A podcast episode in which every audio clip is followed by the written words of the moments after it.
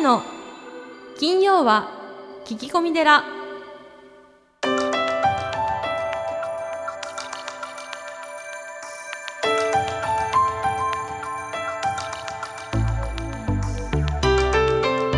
ようこそ架空のテラスタジオよりお送りする長谷の金曜は聞き込み寺。ナビゲーターの南雲もぐなです。群馬県太田市は随願寺住職であられる長谷さん。今日もよろしくお願いしはい、ます、よろしくお願いします。ポッドキャストネームのふさこさんからです。私は今パートで仕事をしているのですが職場の人間関係で悩んでいます。私より若い正社員の人がいるのですがその人が何かと、私を目の敵のようにきつく叱るのです。お客さんの前でも平気で叱るんですよ。実はその人は、私の前の夫の愛人の孫なのです。複雑ですね。その愛人のために私は離婚させられました。えー正直言って怒りたいのは私の方なのですがえー仕事とそういうことは関係ないと思っているので私は怒ったりはしません。ただ何回も怒られるとえー職場に行くのが嫌になってしまいます。どうしたらいいのかとても悩んでいます。というですね。いやーこれまた前回に引き続き結構ですね。そうですね。皆さん悩んでるんだいろんな悩みがあるんだなと思うわけですけど。どうですかスタどうしたらいいかね。どうした？もう腕を組んでどうしたらいいかなっていうのもう解決策があるくせにと思ってるわけなんですけどねいつも、うんうんうんどうですかあっさんこれはあのー大変な状況だよね。まあ複ね雑というか、なんかこう糸が絡み合ってるようなね。そうだから本当にミスをして怒られてるのか、うんそれともいろいろこう複雑じゃないですか前の夫の愛人の孫みたいな、うんだそういうところが複雑になんかこう市場が絡んできてるのかだからそれ市場で目の敵にされてるとこれたまったもんじゃないですよね。うん、そうですね。はあのー前にも言ったかもしれないんですけど、まあ、この世の悩みの大概がですね、人間関係だと思うんですよね。まあそうですねほぼ人間関係に尽きると言っても過言ではないですね。うん、まあ簡単なのは、はい仕事場を変えるっていうのが一番手っ取り早いのかなって思うんですけどもね。だけど本当にそれ言ったらそれなんですけど、うん終わっちゃうんですけど本当にそうなんですよね。うん、なんか離れるのもある意味まあ勇気のいることですけど策としては本当にありですようね。ん、このね状況がねは意図的にい、うん、ここなのか偶然なのかはい。ちょっとわからないんですけども、はまあ、意図的だったらねもしかしたらどこまでも来るのかもしれないんですが、まあ、あの第三者的にこう考えると、まあ、このお孫さんですか。はい、前の夫の愛人の孫の方の立場に立ってみるとですね、はい、うーん愛人の孫だから、はまあ、想像するにい、はい、愛情がねうん、小さい時とかは幼少時代に足りなくてまあいろいろなこう恨みとかうん、妬みとかうん、そういうのがこう深層心理の中にはい、あるんじゃないのかなっあて思うんですよね。あるかもしれないですうん。ね。そうするとあのもう理屈では通じないっていうかうん、もう感情の問題なので、はい、うん相当なんですかねこう膝を突き合わせてこう納得するまで話すとかはい、そういう状況が作れないとここにいること自体がストレスになりますよね。うん。うんじゃあ離れるですか、ハッサンの今日推したい意見としては。うーん人の心ってコントロールできないじゃないですか。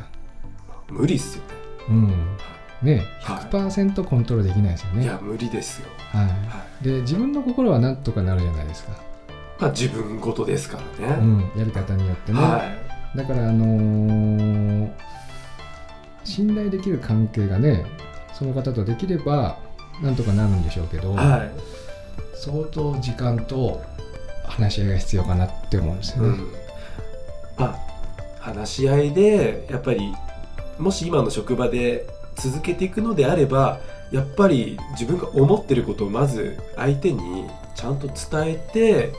そっから人間関係をまたゼロから築き上げていくしかないですよね。そうですね、はいいいこと言うね。はきちんとあのこ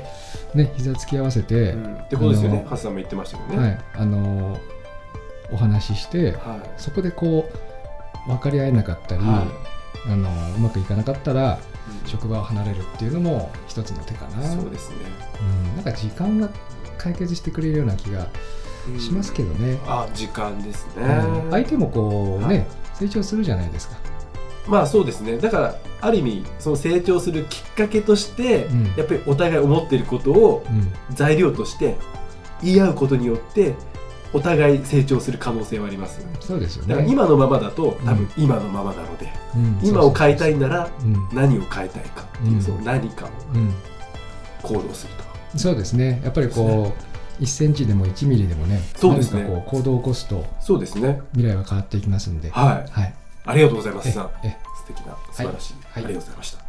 さあ、えーそして、えー今月のゲストはですね、えー浄土宗昇格寺副住職であり日経大人のオフ副編集長の鵜飼修徳さんです。さんスタンバイの方よろしくお願いいたします。はい、よろしくお願いします。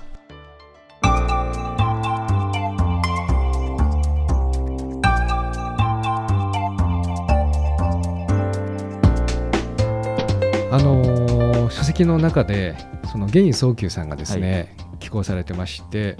僕もあの玄さんのお寺にはお参りさせていただいたんですけどもその地方でもこう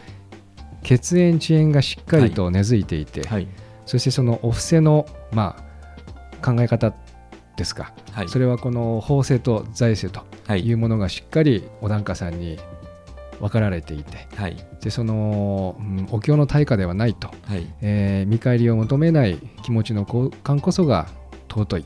はい。えー伏せの精神そうですね。不正の精神がこうみんな分かっていて、僕もあの源さんのお寺にお伺いした時に、そのその地区のこう役員って言いますかね、はい。その方がこうみんなでこう自分たちで言い寄ってこのぐらいだよみたいなことをですね、えーもう言わなくても分かる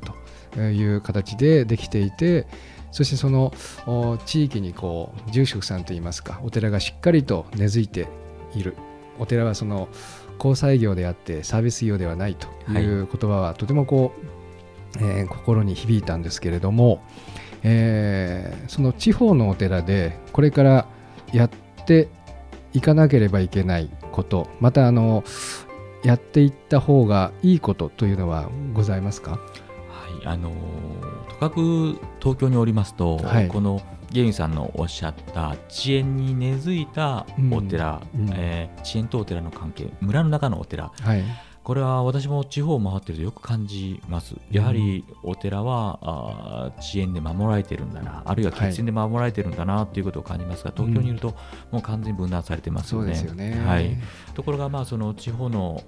お寺はその遅延がどんどんどんどんやっぱり縮小してきているという現状があります。玄友さんのいらっしゃる、あの三春町ですか、はい。福島県のはい三春町もまだ今のところはいいけれどもこれからどんどん減少社会になっていってこれからは非常にまあ厳しい状況になる可能性があるということはおっしゃってました。ただあの都会にはない遅延というものがしっかりと根付いている限りはお寺は、えー大丈夫なんではないかなということを確信を持って芸人さんはおっしゃったのが非常に印象的だったんですね。うんあの私もそう思います。あの遅延がお寺をやっぱ守っていく。はいえーこのやっぱり遅延をどう守り続けていくのかつなぎ止めていくのかっていうことはお寺さんだけでもなかなか知恵が出ません、うん。あのこれは当然地域全体で考えなきゃいけない問題なんでしょうけどもその地域ももう高齢化でもうそういうアイデアも出てこない、はい。うん、これはもう本当にもう国レベルの話におそらくなってくるんだと思います。あの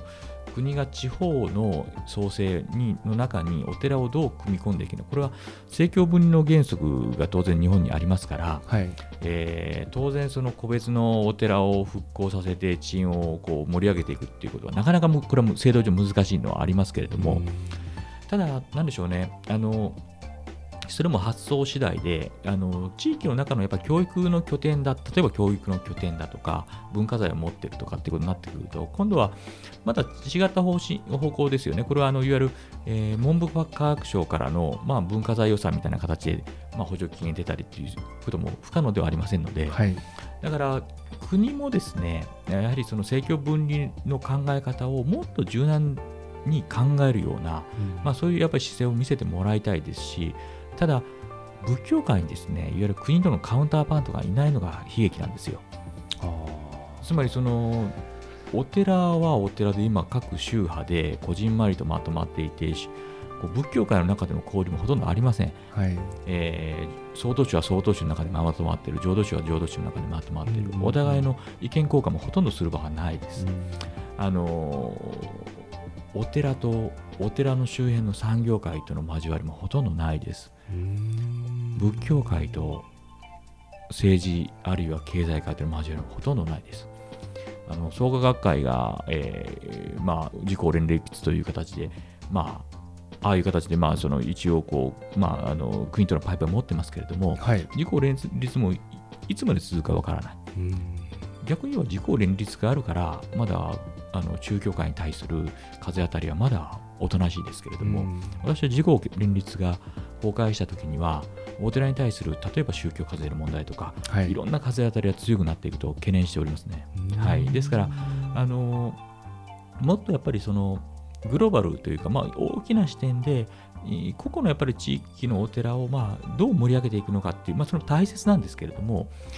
ただまあ大きく宗務がやるべきことそれがいろんなところにパイプを持っていろんなところと交流をして議論をして知恵を出し合うということこれが僕は一番大事なんじゃないかなと思ってますね。はい、あの全日本仏教会とか、はい、えー、あると思いますけれども、はい、そこら辺はこうやっぱりまだ弱い。弱いというかですね、はいはい、うんちょっとやっぱり世俗感覚から大きく離れてるなと僕は思ってます。あのそれはやはりアマゾンの対応を、アマゾンのお坊さん便ですよね、はいはい、あの対応を見てると、うん、なんでしょうね、やっぱり世俗感覚からやっぱ離れてるなっていう感じがしますね。現実をアマゾンのお坊さん便で、えー、まあ2度の抗議文を出されましたけれども、はい、うん、それによってまあ世間から返り討ちを浴びましたよね。うん、うん、これやっぱり、あのー、世間のお寺に対する特に都市部のお寺に対する味方なんだなと思ってます。あのはい、つまり、うん、建前、うん、としては正しい、えー、Amazon のお盆サービスお布施の料金を3万5000円という形で明示をして、はい、それに対して日本全日本仏教会がそれは普通の精神ではないと、うん、断固たる措置を取っていくという抗議表明をされましたけれども、うん、建前としてはそれは分かります。うん。あのそれはお布施の精神というのはそういうものだろうなと、うん、でもそれに対して世間がついてきてないという現実は実はあったということですよね。そうですね、えー、はい、いやありがとうございます。あのー、新しい書籍去年の秋に「無双社会」という書籍を出版されたえー、わけでございますけれどもこれはあの寺院消滅から、えー、またあのどういう思いがあってこの2冊目を、はい、出版されたんでしょう、はい、あの寺院消滅を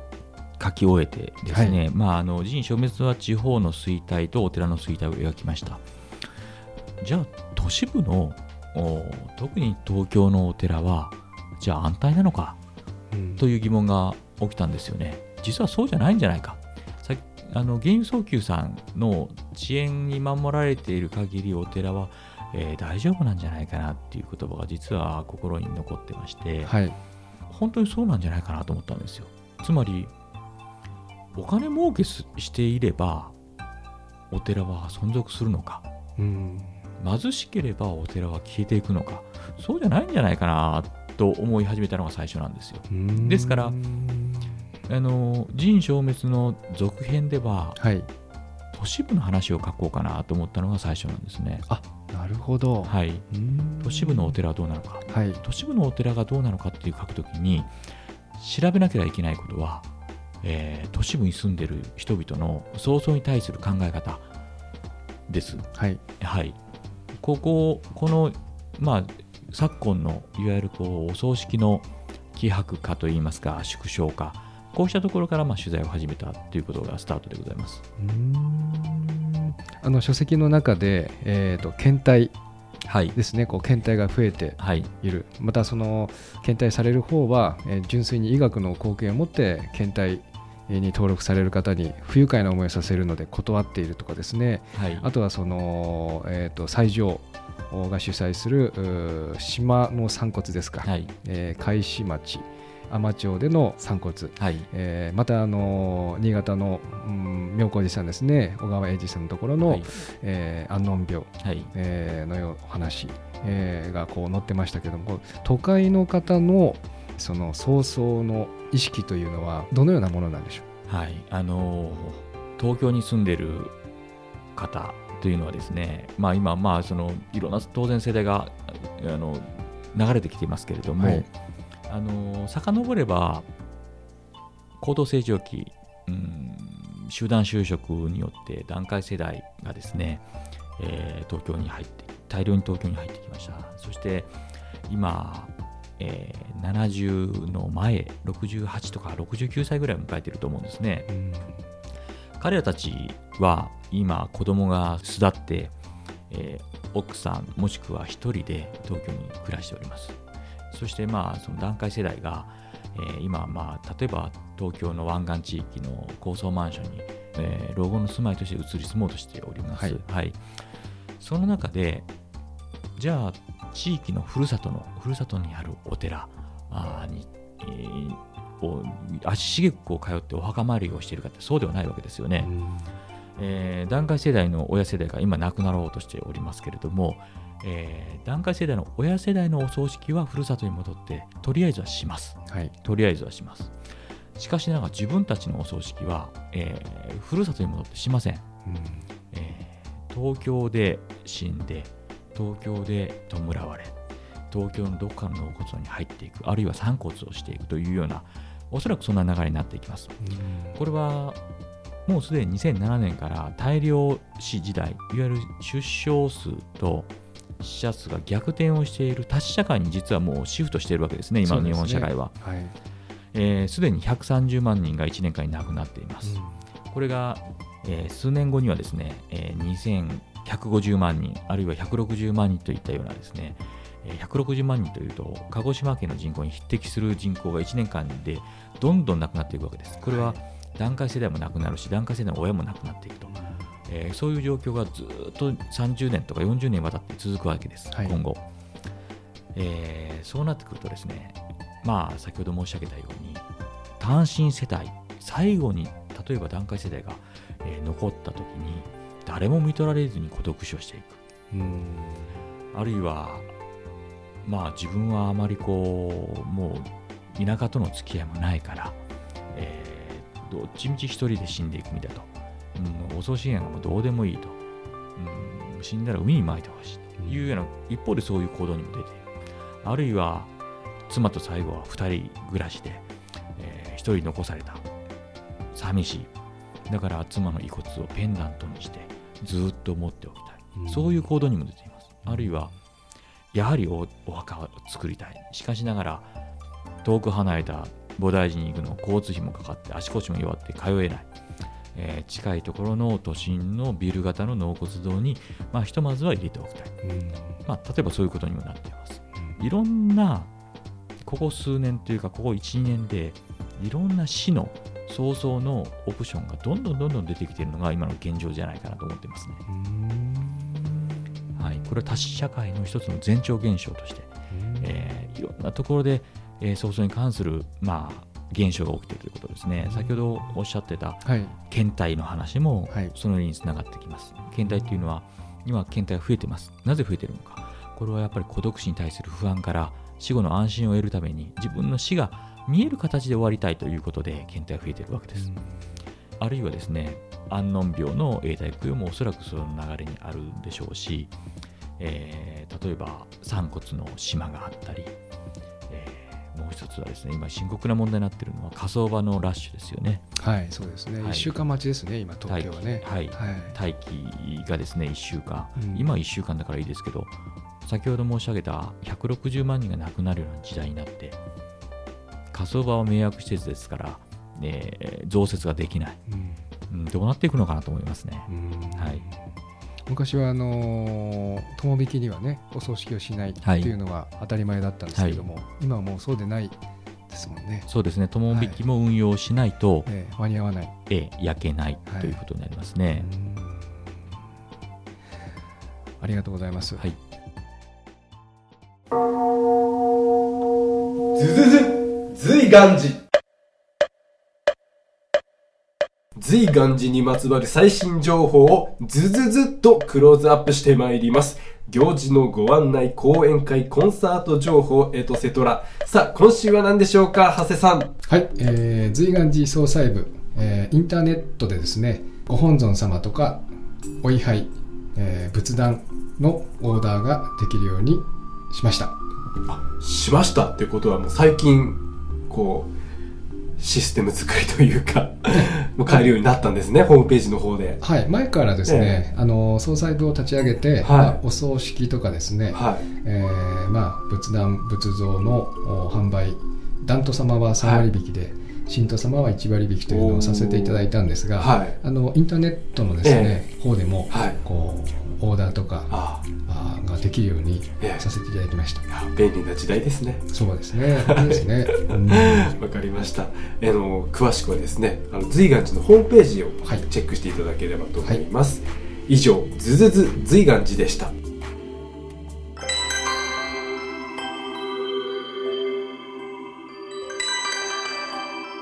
長谷の。金曜は聞き込み寺。